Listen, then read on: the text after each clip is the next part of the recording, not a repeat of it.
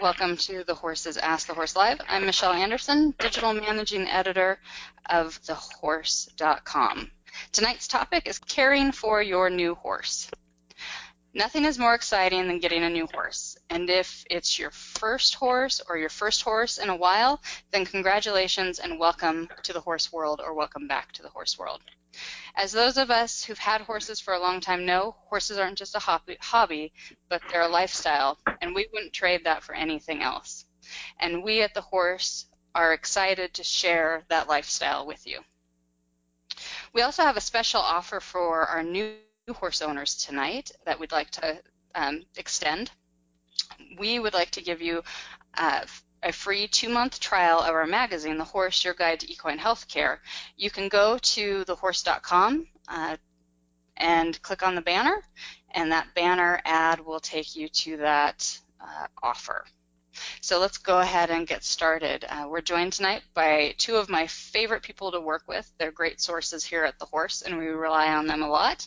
We have Dr. Erin Denney Jones, who's an FEI veterinarian and owner of Florida Equine Veterinary Services in Clermont, and Dr. Claire Thunes, a nutritionist who operates Summit Equine Nutrition near Sacramento, California, and serves as a regional supervisor for the Sierra Pacific region of the United States Pony Club.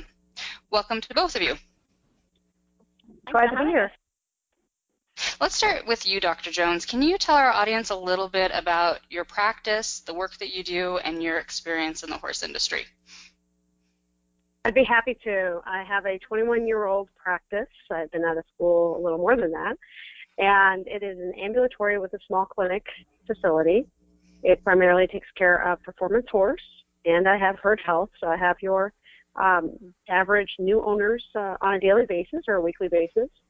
And the practice experience comes from the reproduction days all the way up to the sports medicine days now. Uh, as an FEI veterinarian, I see probably more sport horses than I do anything else.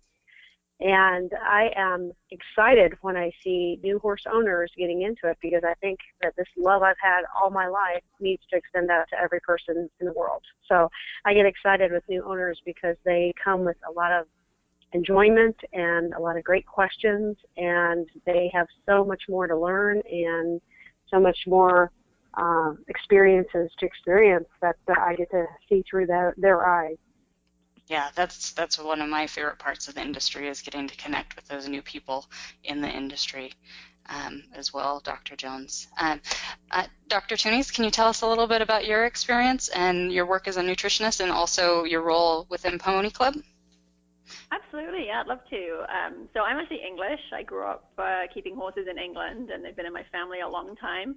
And um, did pony club as a child. Did all kinds of different disciplines, everything from, you know, pole bending to trail riding to dressage to show jumping. I've kind of done a little bit of everything. And then I actually came to America um, for graduate school, and I've been here ever since and um, did some work as an assistant trainer with an FEI dressage rider while I was in graduate school.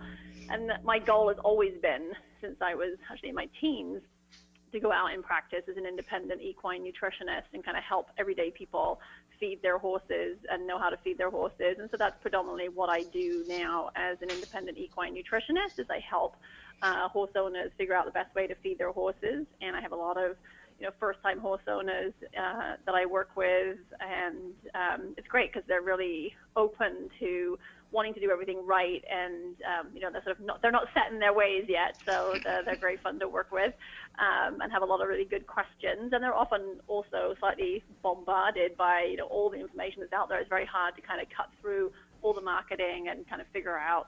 Um, what they really should be feeding their horse is often a little overwhelming, and they really want to do the right thing by their horse. Um, and then I also teach at UC Davis and the junior college, and I, I love, you know, teaching and sharing my knowledge with people, um, and giving talks and stuff and seminars. And as you mentioned, I'm also the regional supervisor for our local region, Sierra Pacific region um, of the United States Pony Club. And Pony Club is um, a fabulous organization, which um, now is open to adults, and so it's really open to, um, you know, children of all ages up to you know 90 the young at heart as yeah. well and and all disciplines we take you know riders who ride western now as well so there's really something for everyone and the big thing about Pony Club is it really has its foundation in horse management, and it's got a fabulous curriculum. You know, that covers everything from literally how do you put a halter on a horse, how do you lead it safely into a stall, you know, what's a veterinarian, why would you have a shoer, all the way up to at its most advanced levels, understanding the in-depth workings of the various systems of the horse um, you know, being able to design a barn, knowing, you know, how to safely lunge a horse. I mean, it's really a very thorough program. Um, it's not just riding, it really focuses on horse management. So it's something I encourage you know, all horse owners to consider if they really want to further their knowledge in a very safety conscious um, you know, way with an organization that's been around for decades um, and is around all over the world too. So many of our, you know, we, we can, you can compete all over the world with Pony Club and you meet friends all over the world. And I created a whole new community in Northern California because I'd been in uh, Pony Club as a child. It opened up many, many doors to me as I, as I set up a new life in, in a new country. so I, I am excited about tonight because I think that between Dr. Jones and your uh, veterinary experience and as a horse owner, and Dr. Thunes with your experience as a nutritionist and, and your involvement in Pony Club, we should be able to answer a lot of questions from our audience. So if you're listening live, feel free to send in your questions. Uh, nothing's too basic tonight. Um, and if you have some more advanced questions, we're open to answering those as well. I want to give a quick review of our Ask the Horse live format. We're going to be starting out with the questions that were submitted ahead of time during registration. But if you have a question you'd like to ask live, you can just enter it in your console in front of you and and we'll try to get to those. If you would like to follow up on something that we've answered, go ahead and feel free to uh, ask those questions as well. Um, and we'll do the best to get to as many of your questions tonight as possible. So let's go ahead and get started. And I'm going to start with Dr. Thunes. We have Shannon in Maryland, and she wanted us to talk about the must-haves prior to buying a horse and how long you need to give yourself in buying that first horse. So Dr. Thunes, what are your recommendations for the basic things that we need for a horse and how long we should give ourselves to get ready to own that first horse? Yeah, it's a great question, and um, I think the biggest thing is you, you know you obviously have to have a safe place to keep that horse that has adequate shelter and fencing and water and the like, and that's going to look like different things to different people. So um, if you're going to be putting your horse in a boarding facility, um, you know you might be looking at you know searching for a suitable facility and securing a spot, and that might not take you very long. You might be able to you know do that in a month. Um, if you are looking at um, purchasing a piece of property that's not yet fenced and doesn't have any form of shelter um, or you know water supply to that part, um, you could be looking at many months. You might be looking at a year in order to kind of put that together. So um, I think the first thing is you kind of have to decide, you know, what is horse keeping going to look like for you and how are you going to keep that horse safe. It may perhaps you put your horse in a boarding facility in the short term with a long term goal of having your own property and that you're working on that fencing and what have you while you've got your horse in a boarding situation. Um, other things I think you really need to have lined up ahead of time are, you know, a veterinarian, um, a farrier or a hoof trimmer that's going to look after your horse's hooves for you. Um, that's not something you want to sort of have the horse and suddenly realize that, oh gosh, you know, I need to have him reshod in four weeks and I have no clue uh, who my local farrier is, or even if they have an opening on their books to take you. So those are things you really need to figure out ahead of time. Um, you know, if you're new to owning horses, having a good professional who you can go to for help, um, whether that's you know on the saddle riding or you know just day-to-day care. You need somebody that you can go to who you know is you know invested in you and can help you make good decisions. And so you know, interviewing people and making sure that they have a philosophy that kind of fits your personality and your goals. And again, that might take a little while to, you know, it might take a few months to go and observe lessons or maybe take lessons with that person or find somebody who, um, you know, would be a good fit for you. Um, and I tell you, when I, when I, when I moved to California and first got my first lease horse here, um, it was very difficult actually getting into the industry because I didn't know anybody. I didn't know who the local shoer was. I didn't know who the local vet was, and it was, you know, it took a long time, you know, figuring out word of mouth who my horse connections were. Um, and so one thing I, you know, think it would be worth doing is looking at local equestrian clubs and associations. Perhaps there's a dressage society if you like dressage, or maybe there's a trail riding association, or or a 4-H or a pony club, or some sort of equestrian community club that perhaps you could go and join um, before you even own a horse, um, that you can kind of get those connections as word of mouth. You know, okay, who do you use for your shoer? Who's your vet? What do you like about them? And to kind of really help you get those connections. Because I find when, you know, when I when I first started here in Northern California, it was quite difficult, um, sort of coming into it as an outsider. And Dr. Jones, do you have or have you had new horse owners come to you before they purchase their horse and develop a relationship before they get involved in the industry? That would be fabulous. yeah, no, I would love that. Yeah. and actually, right? Claire, I mean, took, Claire took the words out of my mouth, and and so your listeners know, Claire and I have never met until this evening, and so this is definitely not pre-planned. But I would have my first words would be is join the pony club even without a horse. And there's ways you can do that by volunteering. See, these items that she was yeah. talking about has become part of the dressage club or the jumper club or the eventing club or the western riding club you can volunteer at their horse shows because they're always desperately seeking volunteers and get to know that industry because each one is a different bird, a different way of going of uh, going about their farrier, going about their vet, going about their way of life, their saddles, everything is different in each one. And you might find that you thought you loved, let's say, dressage, but that just wasn't it for you, and you western or vice versa. So, really volunteering, and I've had numerous excellent clients, and not all my excellent clients have been this way, um, and they have gone and worked as a stall cleaner at a barn and got to know what it was like to own a horse before they even purchased their first horse. There is also rescue and rehab facilities that are constantly looking for people to walk a horse or feed the horses or something to that effect so you can get around the horses and get to understand behaviors and stuff of horses, which I think is very, very important. And then, of course, all the basic needs that Claire had just said is as primo. If you're going to have them in your own place, how are you going to house them in there? How are you going to shelter them if you need to shelter them? How are you going to supply the food and the water? There are different ways of doing that in different parts of the country depending on the weather and how you build that up. Fencing, there is all sorts of fencing for all different size, types of livestock and animals that one size does not fit all, and you really need to research those before you just slap up a fence and say this is how life's going to be for my animal.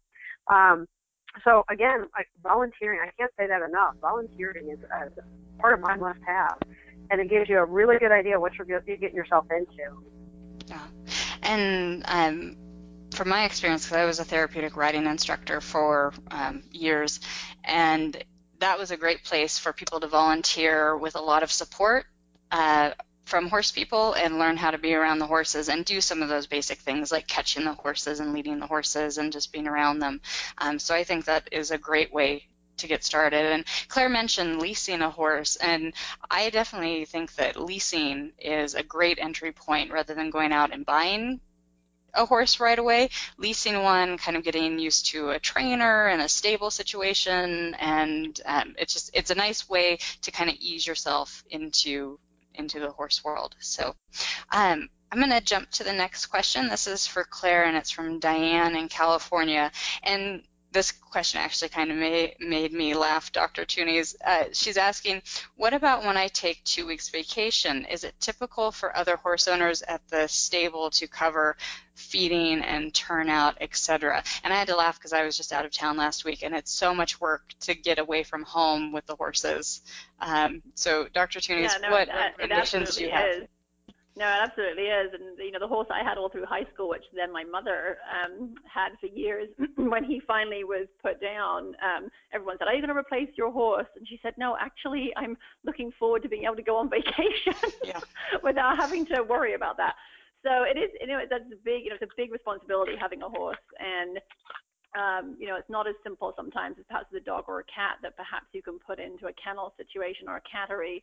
Um, so you do have to have good help lined up. And you know, a lot of my clients are in you know boarding situations where you know everyone gets on really well, and it's it's not difficult to ask a friend to you know feed, but um, you know that's not always the case. And I think it also depends what your expectation is. I mean, if you're in a boarding situation and all you're asking them someone to do is to maybe feed your, you know, pre-put together baggies of feed and supplement, that's not perhaps a big ask of somebody. But um, you know, if if you're also asking them to turn the horse out or do other things, um, you know, that's a bigger ask. And at that point, you may actually be looking to um, have to pay somebody to to do that kind of thing for you. And quite often there are, um, you know, high school kids around the barn that are wanting to make a little extra money who might be willing to do that kind of thing. But I mean, you also it's a big responsibility, and you want to make sure it's somebody who is going to pay as much attention to your horse as you would and notice if something isn't quite right. You know, they need to be picking their feet out every day. They need to be checking checking their legs every day.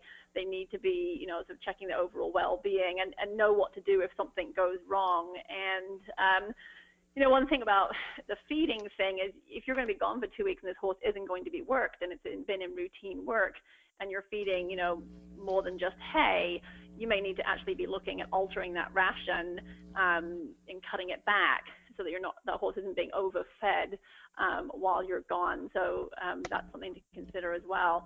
And then the other thing that I that I want to point out to people thinking about going on vacation, and perhaps Erin can have something to add here, but I think you need to tell your veterinarian you're going on, on vacation. Right? If something happens yeah. with your horse, say your horse colics, does your veterinarian have your permit? What does your veterinarian have permission to do with your horse? Is your horse insured? Who has the insurance information on that horse? Because insurance companies like to know right away as soon as something goes wrong. You know, if that horse gets lame, they want to be called right away. If you wait too long, they may come back and say, "Oh, I'm sorry, you know, we didn't know. We're not going to pay out on this treatment." Um, and so, Erin, I don't know if you have anything particular there you'd like to add. I would love to add to that, as well as two other items that um, when I saw this question come up, it came to light. In fact, there were two instances, instances that occurred today to me. But um, adding to your comment about letting the veterinarian know, I do have some clients. They actually have a credit card on file for emergencies only. Right. They have something else they use, but they put it on file. We lock it in a safe lock. It's not accessed by anybody but my receptionist, so there's no fraudulent thing of the, the credit card used. A lot of veterinarians that do that and it's only to be used when they have an emergency. Or they'll call it in and say, look, I'm going on vacation. If I have an emergency, please use this credit card to take care of whatever's necessary. It's fantastic to know because we'll get the strange person calling in about so and so's uh, horse that's hurt, and we're like, who are you? And do you have permission to give us, you know, right to go out there and treat that animal? Because then the client might say, oh, I didn't give you them permission to call you, and so now they need to pay the bill, and we're stuck in the middle, and nobody pays. So, you know, a lot of veterinarians may be hesitant to go out if it's not the proper person calling because they need to have permission. The other so, thing, um, go ahead. Oh, I was going to say, Dr. Jones. So I always leave a note that says, uh, "I'm out of town. This person, who's usually my farm sitter, has permission to seek uh, veterinary care for my horses in this amount of money per horse." Yeah. Um, is that, and then I sign it. Uh, is that something that that will work in in my absence? I've never, knock on wood, I've never actually had to test it, but I always leave that behind, and it just kind of makes me feel a little bit better. But is that a legitimate way to communicate that your horse can receive some care when you're when you're gone? Yeah. So there's something to think about it because I think Claire put it well. You can go to a a dog place and drop your dog off and you know board them and the cat as well. But the horses, they're a big responsibility. So it's a bigger responsibility to have somebody in charge, and you need to have that person with a signed off sheet that says it's okay to do. Uh, we actually have on our um, welcome packet that we have new owners fill out, and it seems a little daunting. It's like going to the doctors anymore. You fill out your name and your address, you put down your pet's names and their age and all that. At the very bottom, we say who at this barn, because usually it's boarding barns, but who at this barn or who in your family is allowed to call for veterinary care. And they usually put the person's name and sign to it there at the bottom. It kind of saves us on a lot of different problems because you might be at work in the middle of a conference call or a meeting and can't get away, and your horse is colicking, and the barn owner's calling trying to get your permission for us to come out. But if you've already signed over for that barn owner to call us right away because you don't want to waste any time, it makes it so much easier on us.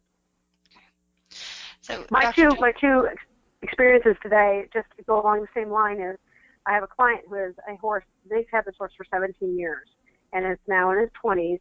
And the child has done everything on it. The child is now also in her 20s. She's getting married, and um, she has, you know, won ribbons on this horse and all that. unfortunately, the wife now takes care of the uh, the mom takes care of the horses, and the kids have flown the coop. Dad has cancer.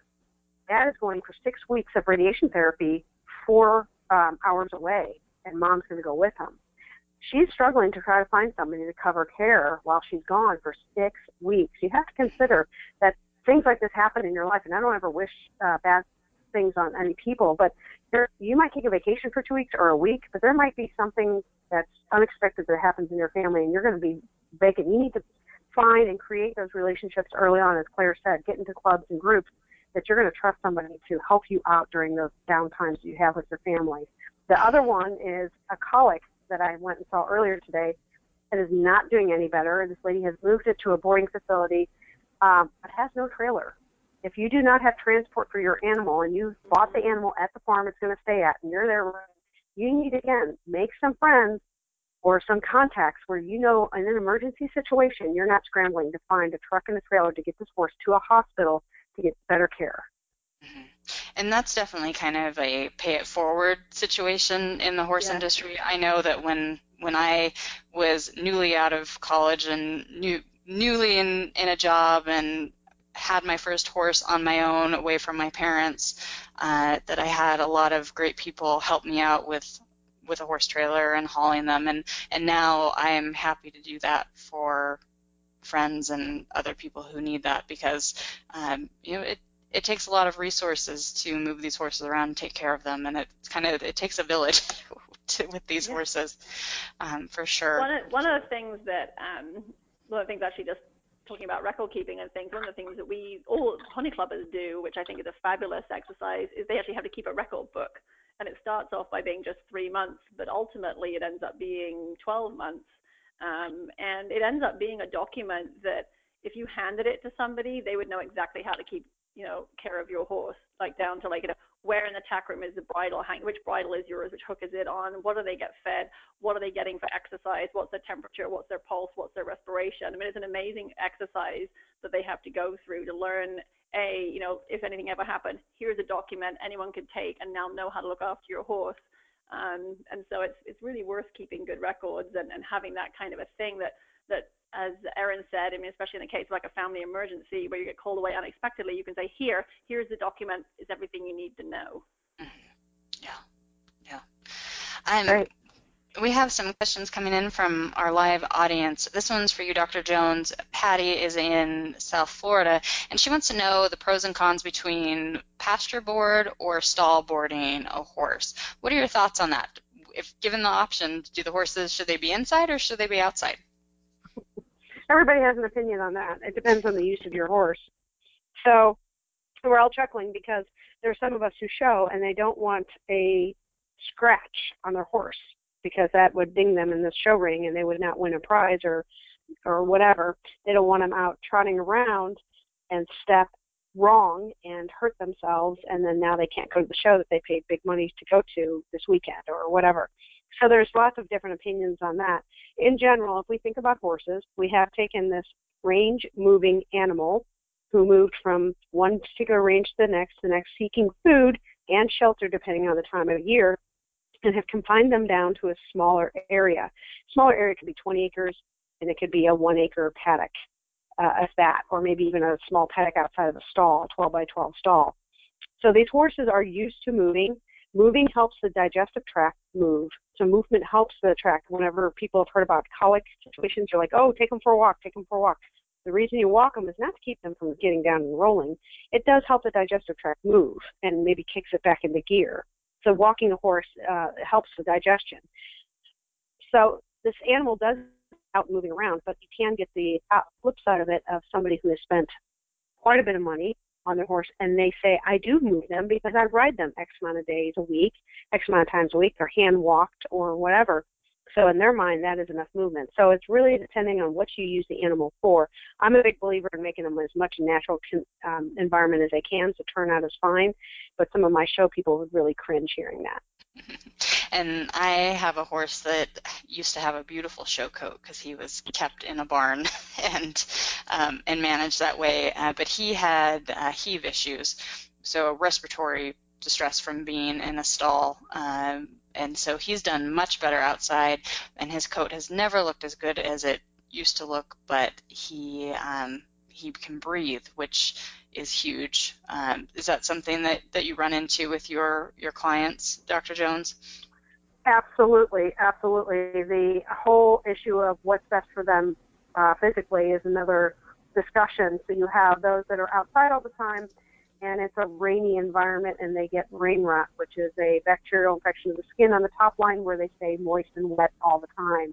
You get the heaves for horses that are inside. It's called recurrent airway obstruction, RAO. Up north, here in Florida, we get the summer pasture AOD, airway obstructive disease. So we get SPAOD down here. So you take a horse from inside and put it outside, and they actually get worse, and they get a little more asthmatic looking or heavy looking, as we call it in the horse industry. So that there's that. Uh, you have an area that's heavy with water. If you're in a swampy area of Florida or Louisiana, and you turn your horse out all the time, and their feet fall apart, and the farrier is just pulling out their hair trying to keep this horse's feet on them. So there's many medical issues, reasons why to put them in a house, and many medical reasons why to turn them out too. So that's another discussion you have with your veterinarian. Mm-hmm.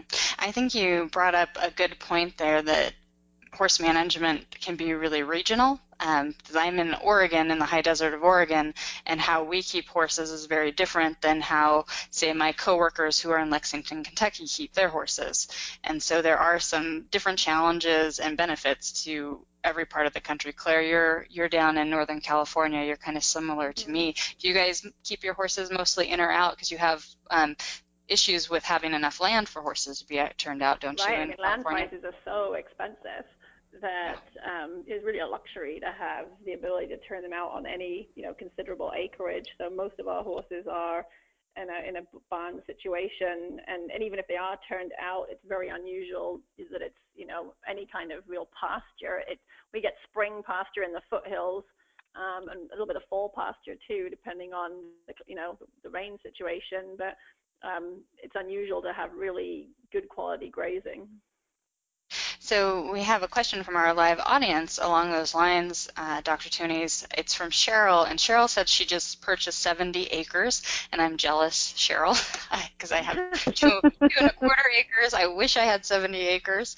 Um, my horses wish they had 70 acres of pasture irrigated and didn't stand in the desert dry lot. Um, but she wants to know what kind of grass she should plant for her gypsy vanner horses. Uh, Dr. Thunes, where can she find information about that? Yeah, that's a great question. And there's really not, um, you know, most of the grass, um, sort of species of grass, uh, the mixes that are put together for seeding pastures are put together mostly for like the beef industry. So you've got, you know, rye and and um, some of the blue grasses and the like. Um, some mixes have legumes in, some have some clover in there as well. Um, and then there's there may be regional mixes, but I'm not aware of. I mean, there's been a little bit of a move in recent years to try and come up with mixes more specifically for horses, you know, with the concerns about uh, pastures being quite rich for some horses at certain times of year. But um, there was a very interesting talk at Equine Science Symposium, you know, a number of years ago about how difficult, you know, how long it takes to actually generate, you know, different strains of grasses and things. So to my knowledge right now, most of the mixes out there are aimed more at uh, beef cattle production and other livestock. Um, and it's going to come down a lot to the climate that you're in. And so I would really advise that she finds her local extension office and um, seek out her extension agent. And she may or may not have an equine extension agent, but if they don't have an equine extension agent, uh, there might be a beef extension agent who has pasture experience um, that she could potentially work with to somebody would come out, look at her facility, and kind of figure out what species of grass would make the most sense. I mean, some things to think about are, you know, if you do put clover in a in a pasture, um, you have a little higher nitrogen, a little higher protein in the end grass, and that's a, they they fix nitrogen out of the atmosphere, so you potentially have to worry a little bit less about fertilizing the pasture because it sort of almost self-fertilizes. But I've also got clients who, when they put clover in their mix, ultimately the clover ended up taking over the entire pasture and kind of choked out some of the grass species. And the other issue when you have clover in is that if you do have issues with weeds, um, you can't use any kind of broadleaf herbicide um, because you'd kill off the clover, which may or may not be a good thing depending on how much clover you have at that point. So just some things to think about that, that your extension agent should be able to help you with. And my two cents on that with the extension agent is their salary is usually paid by your taxes. So yes. they are usually a free source of information, and that's a rarity to find in the horse world is free sources. So they're a great source and a free source.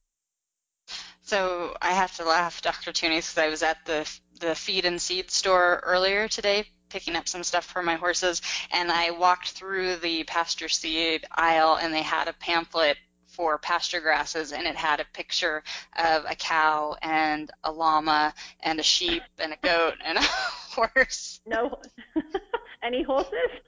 there was a horse. He was towards the oh. bottom, but but the uh, the cattle were definitely at the top. So. Um, yeah. But Dr. Jones, is there any concern about types of grass? I know that that um, that fescue can be a concern because of the endophytes, and and that's kind of a, a big topic. But should horse owners be wary of any any specific grasses for their their horses to graze on?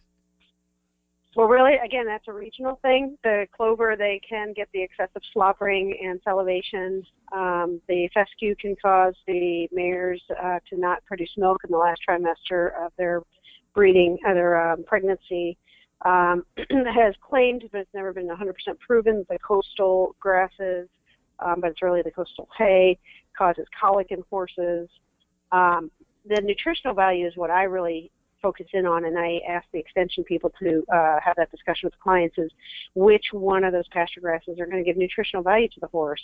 If it's just like eating iceberg lettuce for you and I, we're just filling ourselves up with something that has zero or very little nutritional value, and it's kind of a waste to seed and fertilize something that has very little nutritional value as your horse is sitting out there staying thin, and you're going to have to supplement with a good quality hay or grain. So just make sure your pasture is something that's proper for the horse, doesn't cause any side effects, as well as will keep the weight on them.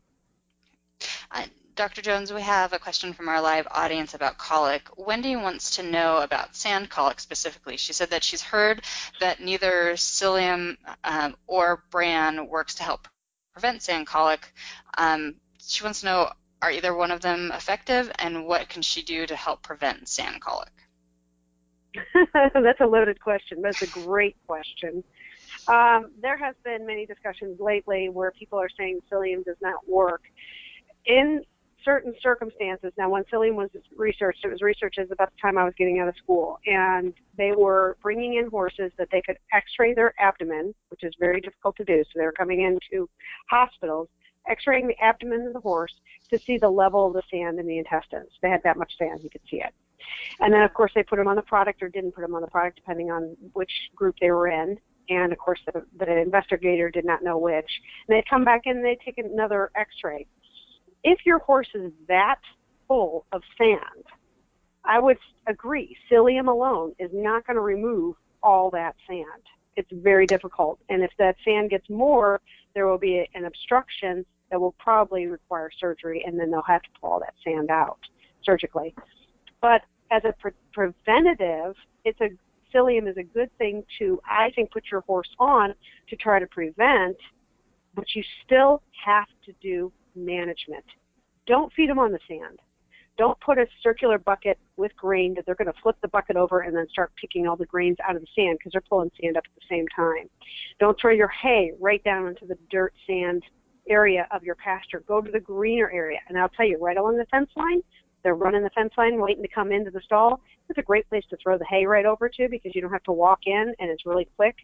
Walk in, go to the grass area, drop it there, or find a trough that you can create that uh, doesn't fill up with water, of course, that you can put the hay into that gets it off the sand. So there's many management things you need to do first before relying on psyllium, bran, mineral oil, that kind of thing. Those are ancillary to your management, and I can't express and push that management is the number one thing to curtail your sand ingestion.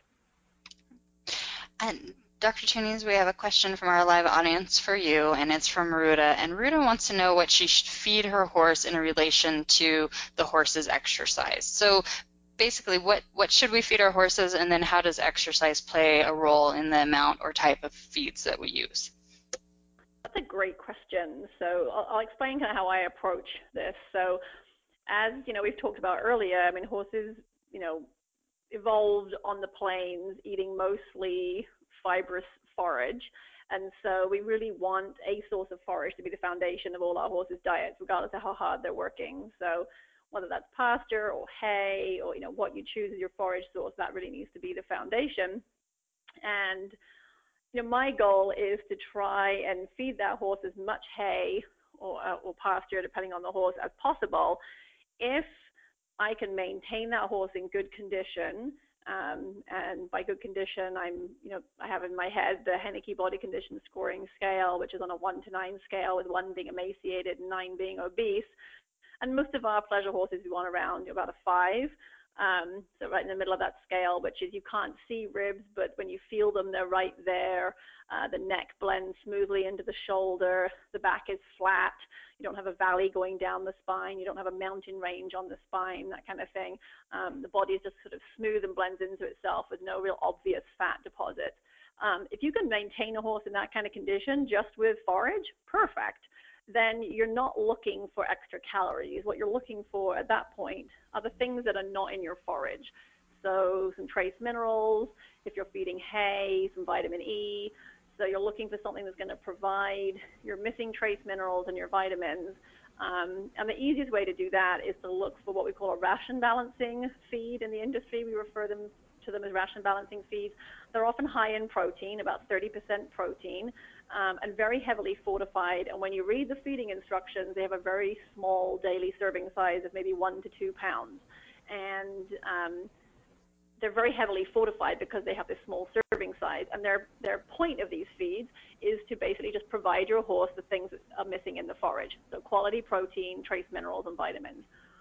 If, however, you're struggling to keep weight on your horse, uh, for the type of work you're doing from just forage alone, and you've tried increasing the forage, or you've tried different types of more sort of energy dense forage. Remember, alfalfa's got a little bit more calories per pound than grass hay. And we tried adding maybe 25% of the ration is alfalfa, and you know you've still got weight loss issues. Well, at that point, now we need a feed that's going to not only give you the trace minerals and vitamins that aren't in your hay, but it's also going to be a source of calories. And you know there are many ways of going about that. Um, you know, the traditional way of going about that was to rely on feeds that were somewhat heavy in starch, so kind of your oats, barley, corn type feeds. More recently, we've moved away from feeding so many of those sorts of feeds in favor of fermentable fibers such as beet pulp, soybean hulls, almond hulls that are uh, actually fermented in the hindgut the way forage is, but are more easily that's more easily achieved with these feeds than hay, and they yield more calories per pound than hay. And feeds that also have um, some fat in them, so some higher fat fiber feeds. Um, so which one you pick is going to come down to the type of exercise you do with your horse. You know, if you're doing speed activities where your horse is working anaerobically, like cutting horses, high-level Grand Prix show jumpers, you know, race horses and the like, you're going to need a little bit of starch in that ration because they need starch when they're working anaerobically. If you're doing slower moving disciplines where the horse is working mostly aerobically, you know, trail riding, um, endurance, dressage um, type activities, then you know the higher fat fiber type feeds are probably more the way you're going to go. The key is is that you need to feed those feeds the way they're designed to be fed. So you need to feed them per the feeding directions. So if it says your 1,200 pound horse needs six pounds a day, you need to feed six pounds a day in order to get all the vitamins and minerals.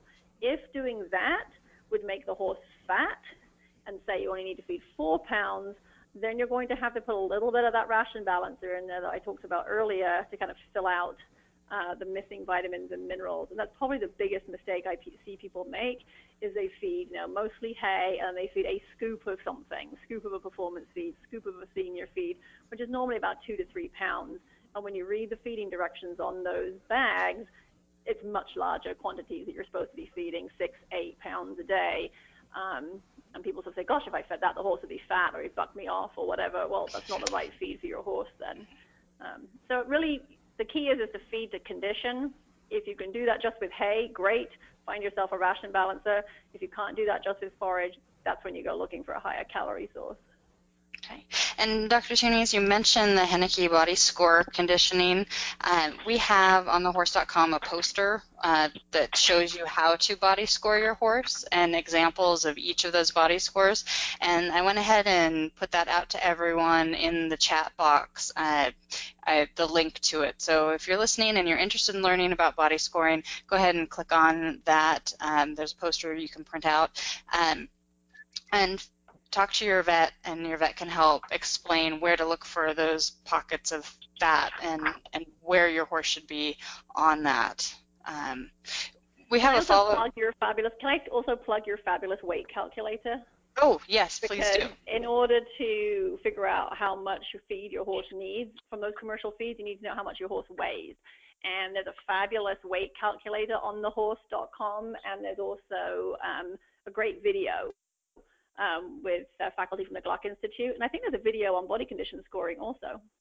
Okay, and thank you for mentioning that. And Erica, our news editor, who is the one who's receiving questions live right now, she actually has sent that to me, and I'm going to have her go ahead and put that in the chat as well so that people can get to that body weight calculator. Um, actually, this is a follow-up, Dr. Thunes, is from Patty in the live audience, and she wants to know about treats, sugary things like peppermints. Is there a limit? She said that she knows someone who treats her horse with Pop-Tarts um, and orange jelly slices. Dr. Jones, did you I think I'm getting giggles from everyone. Okay, so Dr. Thunes, um, how many peppermints is too many peppermints? My horses would say there's never too many, but uh, a nutritionist might disagree. yes. I really, it really comes down to you know the individual horse. Do they have any health issues, and, and really how many peppermints you're you know wanting to feed. Um, you know, I think for the average healthy horse, a couple of peppermints is not going to be an issue. If you have a horse that is in the middle of, you know, an acute founder episode that may be linked to metabolic issues, then I would stay away from the peppermints. Um, so it's, you know, there's a lot of, you kind of have to use common sense. And, you know, peppermints have a lot of sugar in them. A lot of people worry about carrots and apples. Um, again, if you've got a horse that's in crisis or is sort of on the brink of crisis, you know, with laminitis and things, you know, it's, it's sensible to stay away from all these things. Um, but there's not a lot of sugar in, you know, a small carrot or a small apple. And um, so if you're average healthy horse, that's fine. Just be judicious and use common sense. You know, as for feeding things like Pop Tarts, I mean, we tend to think that most things we feed horses are safe for people. but do keep in mind they do have a different digestive tract than we do, and you know so that may not always be a safe assumption. Um, and you know, some ingredients, if they if they end up getting into the hindgut microbial environment, could cause hindgut disruption. So I'd be a little cautious about feeding you know some things like that. I don't know, Erin, if you have any other thoughts on that. No, I think you covered it quite well. The only other thought I would have is um, sometimes your pastures have higher sugars in them than you would even imagine, right. and um, you'd be quite surprised if you would have your pasture tested. And there are a few testing places. Dairy Forage uh, Testing Lab is one of them that will test your uh, pasture and let you know when the sugars are the highest. And there's horses that need to avoid those times. Right, and I and I see that quite a lot. You know, people are worrying about their peppermints and then feeding you know untested hay or mm-hmm. their horse is out on pasture, and so they're worrying about you know two peppermints when the horse is eating 20 pounds of high sugar hay or is out on pasture. So I think that's a really valid point. Um, we have a question from our live audience, uh, and Dr. Jones, I'm going to give it to you first, and then I'm thinking Dr. Thunes will have a follow-up to it as well. This is from Leslie, and she said she just purchased her first horse in 30 years. Congratulations, Leslie. Um, she said that the mare is being shipped to California from Utah, and she wants to know if there's anything she should do on her end to relieve the stress of travel. So, what recommendations do you have, Dr. Jones, if you're having a horse shipped? Well, first off, welcome back to the horse community. That's fantastic. Um, and a lot has changed in 30 years, that's for sure. So seek out advice if you have not yet done that. The um, transport, uh, the old-fashioned thing was we used to tube horses with uh, mineral oil prior to putting them on a long trailer ride. We don't do that much anymore. There still are some that do that. I always recommend that uh, they have plenty of offerings of water during their trips and prior to getting onto the trailer, uh, there are a few, a few medical things you can do to decrease the stress.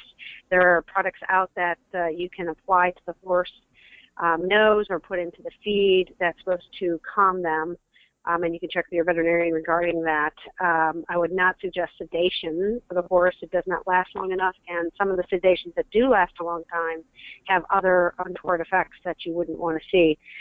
Um, but proper stops for water is uh, pertinent. Um, and then when once they arrive, my keynote that I tell anybody who's receiving a horse cross country like that or a, a significant distance is I recommend that they get their temperature taken every day at least once a day for five days. And anytime the horse reaches 102 or more, or maybe even 101.5, it's in the dead of winter or more, you may want to seek out your veterinarian because you may be heading into a respiratory issue that you would like to catch early. Um, and Dr. Thunes? Yeah, one of the things that I think with buying the horses, regardless of whether you're having them shipped, is see if the person selling the horse is willing to send you some hay with the horse, a bale of hay. That may not be possible to put on a professional rig. They may not have space for that, but you know, being able to kind of transition that horse to their new forage may help ease the stress. Um, gastric ulcers is something we worry about with horses shipping and stress and being in a new environment. So maybe talk to your veterinarian about measures you can take to prevent gastric ulcers um, and they may need to start before the horse ships. Um, there are products out there to entice a horse to drink, um, things you can put in the water. If you get tempted to put something in the water, always make sure that you know you offer that horse water that's what I call untainted. Um, you know, they may not want to drink the water at your barn. It may taste different. For example, if you're in a boarding facility, um, with a city water supply, it might be chlorinated and smell a little strange if they're coming from a ranch where they have well water. Um, so those are things to look for. Um, you know, if you're if you're in a barn where you've got automatic waterers, it's really difficult to tell if they're drinking once they arrive because the things just fill up all the time and you can't tell if they've drunk anything. So be vigilant about that. Look for numbers of piles of manure in the in the stall. You know, ask your stall cleaners if you don't muck your stalls yourself you know, did they see manure? How many piles of manure did they see? You know, make sure you don't have some kind of, you know, impaction colic starting in those first couple of days. Um, and then there was something else that came to mind, and it's gone. well, hopefully that uh, her horse makes makes the trip well, and she gets to have a lot of fun with her new horse. Um, Thirty years is a my long last, way. My last, yeah, my last comment is there's been wonderful shipping boots and poll protectors that have come out since 30 years ago. And I'm a huge believer that if you go five miles or 500 miles or 5,000 miles, put shipping boots on. And from my experience, if you hire a reputable shipper, they do this every day, and and they're really good at managing the horses and keeping them safe and monitoring them on the road. So, um, yeah. hopefully that that will help her rest easy as well. Um, Dr. Jones, I have a question from Amy in Colorado, and she wants to know how often do horses need their teeth floated, and can a vet perform this service, or is it a specialty? Floating, one of the things I love doing. Um, it gives you instant satisfaction as a veterinarian. You have bad teeth and then also need good teeth. Um, floating is done on average once a year. If you have just purchased a horse that they have not done the teeth in two years and you're not sure if it needs to be done, I'll tell you right now, it needs to be done. Um, there's not too many horses that can go two years plus without having their teeth done. The uh, Practice Act in your state, states, in most states, states that a veterinarian is responsible for the medical management of your horse, including dental care. So I don't know every single veterinary practice act for every single state, but majority of them do state a veterinarian is responsible for doing dental care. Um, my recommendation: use a use a licensed official or licensed person, i.e., somebody who is registered with the Board of Professional Regulations. You wouldn't want to use a plumber that doesn't have a license through the Board of Professional Regulations working on plumbing in your house because if they do something and spot a leak and flood your house, you're going to be in some deep doo doo.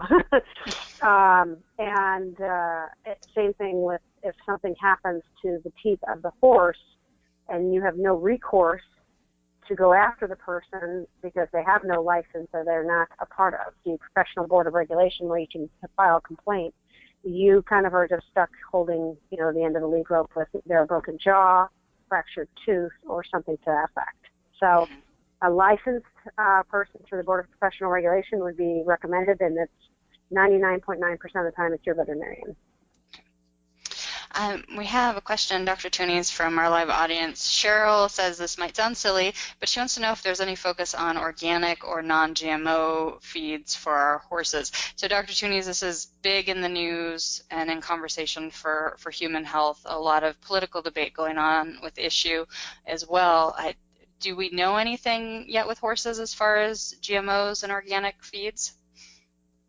Um, not as far as specific, you know, research being done to see the difference, you know, potential impacts on them. No, um, but as is often the case, whatever is going on in the human nutrition realm tends to end up transferring into the equine realm. I mean, 15 years ago, the Atkins diet was a big deal in human nutrition, and lots of people wanted to put their horses on no carb diets. um, and now we have, you know, big farm to fork movement, and there's a, a, more of a movement to feeding sort of whole foods to horses, and with that, organic and GMO free.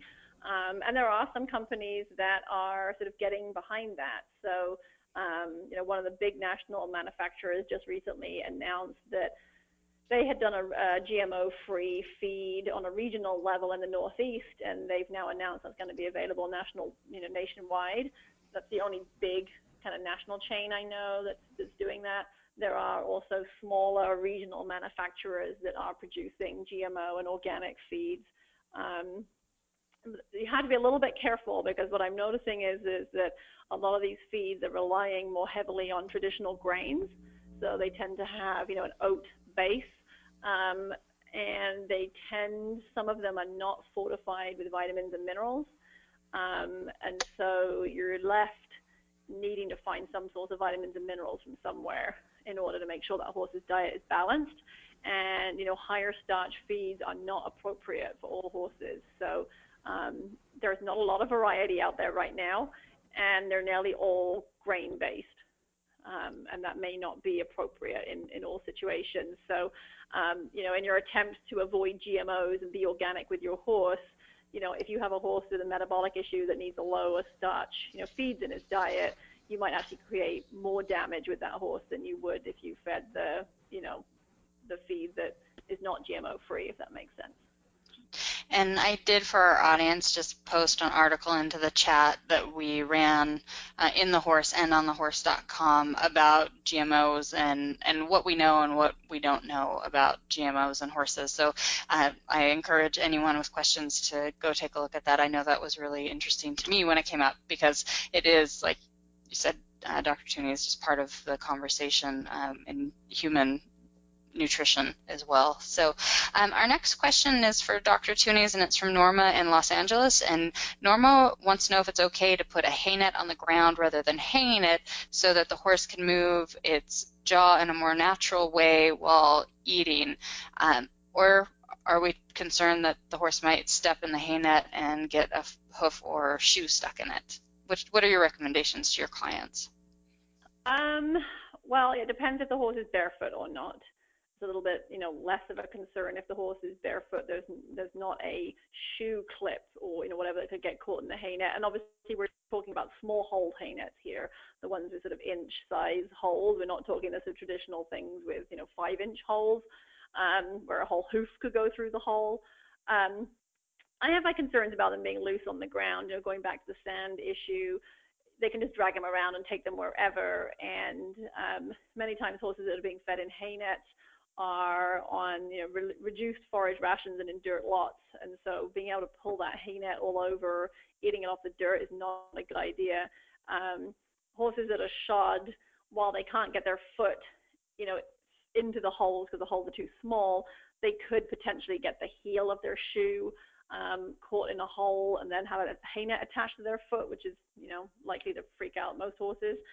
So I'm, I'm, a, you know, and I, and I also believe that horses need to eat, you know, with their head at ground level. That's how they're designed to eat. It's important for their respiratory health. So my preference would be to find some kind of bin or box or trough that you can secure that hay net in that has um, you know, a vertical side to it that goes up, you know, at least maybe 18 inches, where for that horse to put its hoof anywhere near that hay net, they'd actually have to step over that vertical lip that's, that's fairly high.